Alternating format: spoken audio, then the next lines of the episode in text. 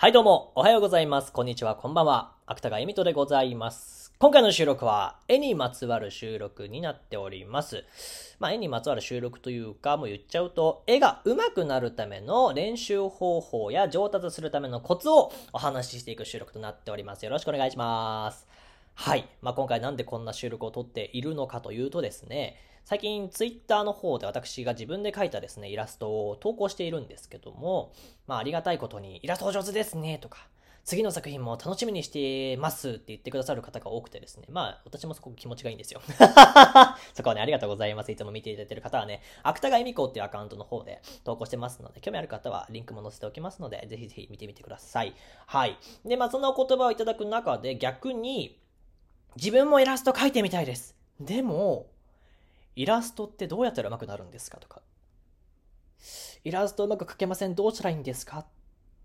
と聞いてくださる方も多くてですね、今回はその方々向けの収録になっております。まあもちろん、今別に絵描くつもりはないんだけども、絵自体は好きで、どういう風に描いてるのか知りたいという方も多分楽しめると思いますので、まあ、オールですね。はい。聞いてくださる方々、皆さんにためになるような情報になっておりますので、ぜひ聞いていただけたらなと思います。はい。まあ、絵が上手くなりたいけどね、練習方法わからないとか、早く上達するにはどうしたらいいのっていう方向けの、まあ、収録になっているんですけど、私の経験上、まあ、絵とイラストっていうのは、描けば描くほど絶対上手くなってきます。これは、これは間違いないんですよ。だがしかし、1年間かけて、1年間書き続ければ上手くなりますよって言われたとするじゃないですか。で、いや、1年間か、1年はちょっとかかりすぎるなってぶっちゃけ思いません？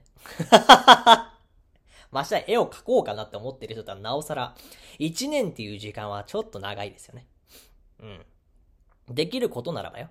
例えばその1年が半年、1年かかるものを半年で習得できるよっっていう講座があったら、まあそっちの方見ちゃうじゃないですか。聞いちゃうじゃないですか。で、その半年でさらに3ヶ月にできるって言ったらそれ聞いちゃうじゃないですか。で、それをじゃあ、一月でできますよって言ったらもう聞いちゃうじゃないですか。まあ今回のはそうやってちょっとその明確な期間とかはまあ定めらんないんですけども、これをやったら、まあ間違いなく伸びは早いよねって。効率的ですよっていうのをご紹介していきたいと思います。で、結論から言っちゃうと、絵が上手くなるためには、絵を上手く描くためには、あのまあ、上達させるためには、模写をとにかく、模写しまくってください。絵が上手くなるためにおすすめしたい練習方法は、模写です。うん。自分の好きな、まあ、絵師さんとか、まあ、美術でそういう油絵描かれてる方でも何でもいいんですけども、イラストレーターさんでも何でもいいんですけど、とにかく真似して描きまくってください。まあ、その方たちの絵を下に引いて、上からなぞるでも全然いいです。自分の理想の絵を描けるようになるための、まあ、これは近道でございます。まあ、自分の描きたい絵とか、その絵柄の好みって、絵を描こうと思っている人は一つや二つ多分あると思うんですよ。このイラストレーターさんの絵が好きだとか、この絵が好きなんですっていうのはあると思うんですよ。そう。で、そのイメージで描きたい人が多分多いと思うので、一番の近道はまず模写。で、その自分の好きな絵師さんたちの絵をとにかく真似して描く、模写するが一番大事です。はい。で、かつ、今回は、その模写をしながら、これから言うポイント5つを意識することで、さらに上達速度を高めていく、いけるよっていうお話を、えーしていきたいと思いますので、この後もお聞きください。では、まあ、その、模写をする上で意識すべきポイント1つ目なんですけども、1つ目が形を見てください。はい。形を見てください。例えばなんですけどね、私、えっ、と、幼い頃絵描き始めた時に、えー漫画の星のカービィのコマを抜粋しながらこう描いて、真似しながら、まあ、まま模写ですね。模写をしてたんですけども、絵が上手くなるために、ひたすらに模写重ねてたんですけど、例えばその漫画のコマを模写するときに、まず、そのコマの中にいるメインとなるキャラクターとかから描き始めてる人って結構いると思うんですよ。うん。で、この形を見るっていうのはそうではなくて、コマ全体を最初捉えるように意識して描く。見るっていうのが大事だよっていう話で、あのーまあその、コマの中でもキャラクターがいて背景があって、まあ他のその人物たちもいてっていうように、そのコマ全体、バランスを見て描くっっていうのがすごく大事なんですね。キャラクター一人だけで完結してる子、まあ別にキャラクター一人だけを見ればいいと思うんですけど、そうじゃないじゃないですか。キャラクターがいて、背景があって、で、人物像があって、で、調和してバランスが取れてるんですよ。そのコマっていうのは。はい。なので、まず最初は形を見る。そのコマ、描こうとしている絵のコマ。まあ、人物、一人だったらその人物の全体のシルエットを見る。っていうのが大事です。細部から書き込むよりもアウトライン、全体から書いていく。外側の外線からこう形を見ながら書いていくことが大事です。はい。意識してみてください。そして、えポイント二つ目がですね、線を見てください。模写するときに。模写する対象の線を見てください。こちらもちょっと漫画に紐づいてお話ししていくと、まあ、漫画などのその主戦を書く際に意識してほしいポイントというか、まあ、え、意識してほしいポイントじゃないな。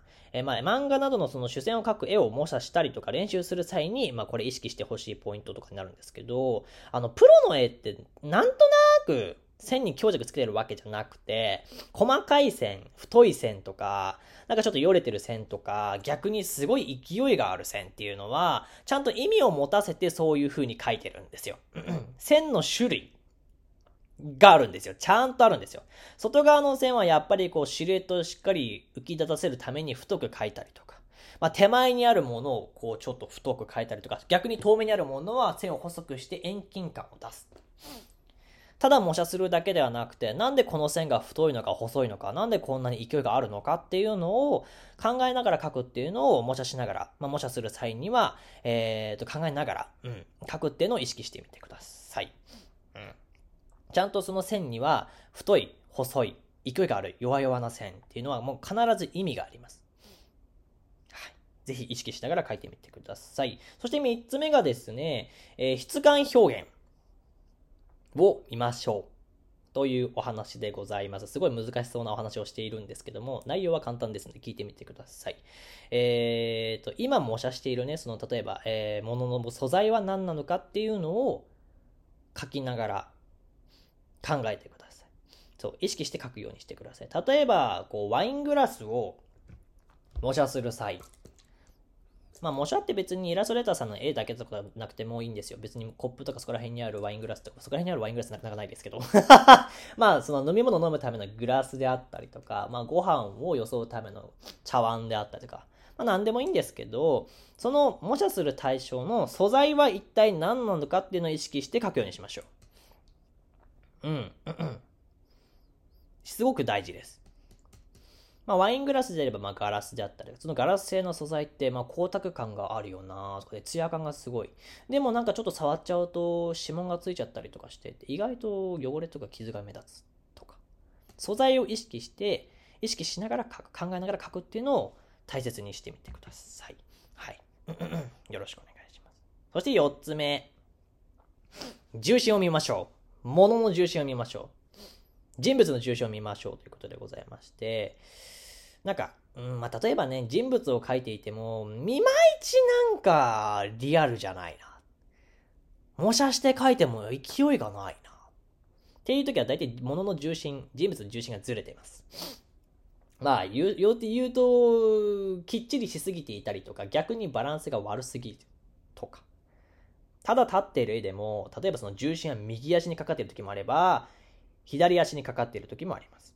そういうのを気にしながら見ながら書くようにしてください。実際にそうわかんない時はですね、自分で同じポーズをしてみて、どこに重心が置かれていて、で、どの部分がなんかちょっと力抜けてるなっていうのを確認するのもありだと思います。うん。で、えー、例えばじゃあ走っている人の絵を模写するときに、動きのある絵、まあそう動きのある絵じゃない、絵ね。そう、走ってる時って動きがあるじゃないですか。そういう絵ほど重心っていうのはすごい不安定です。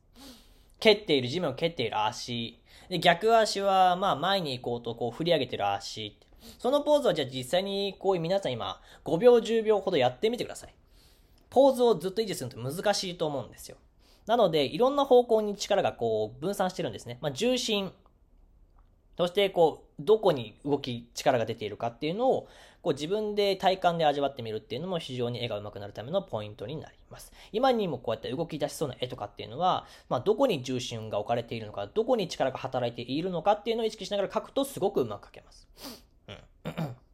まあ、静止物とかも、どこに物の重心があるのかっていうのをこう、押さえながら描くとですね、非常に綺麗に描けます。はい。考えながら書いてください。そして最後に5つ目なんですけども、書いた絵はですね、皆様、人に見せてください。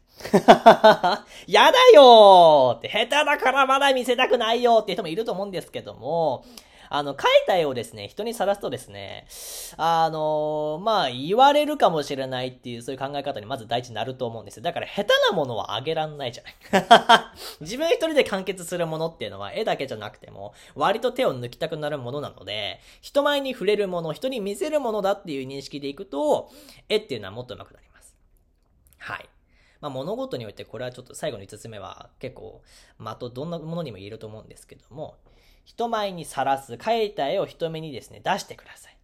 はい。手を抜けなくなりますので。はい。ぜひ描いた絵を晒してみてください。ポイントは5つでございました。まあ、まず模写をしましょうと。そして模写をする上で、形を見るということ。全体の形を見る。そして、線を見るということ。なぜこの線は太いのか細いのか、勢いがあるのか弱いのかっていうのを見るということ。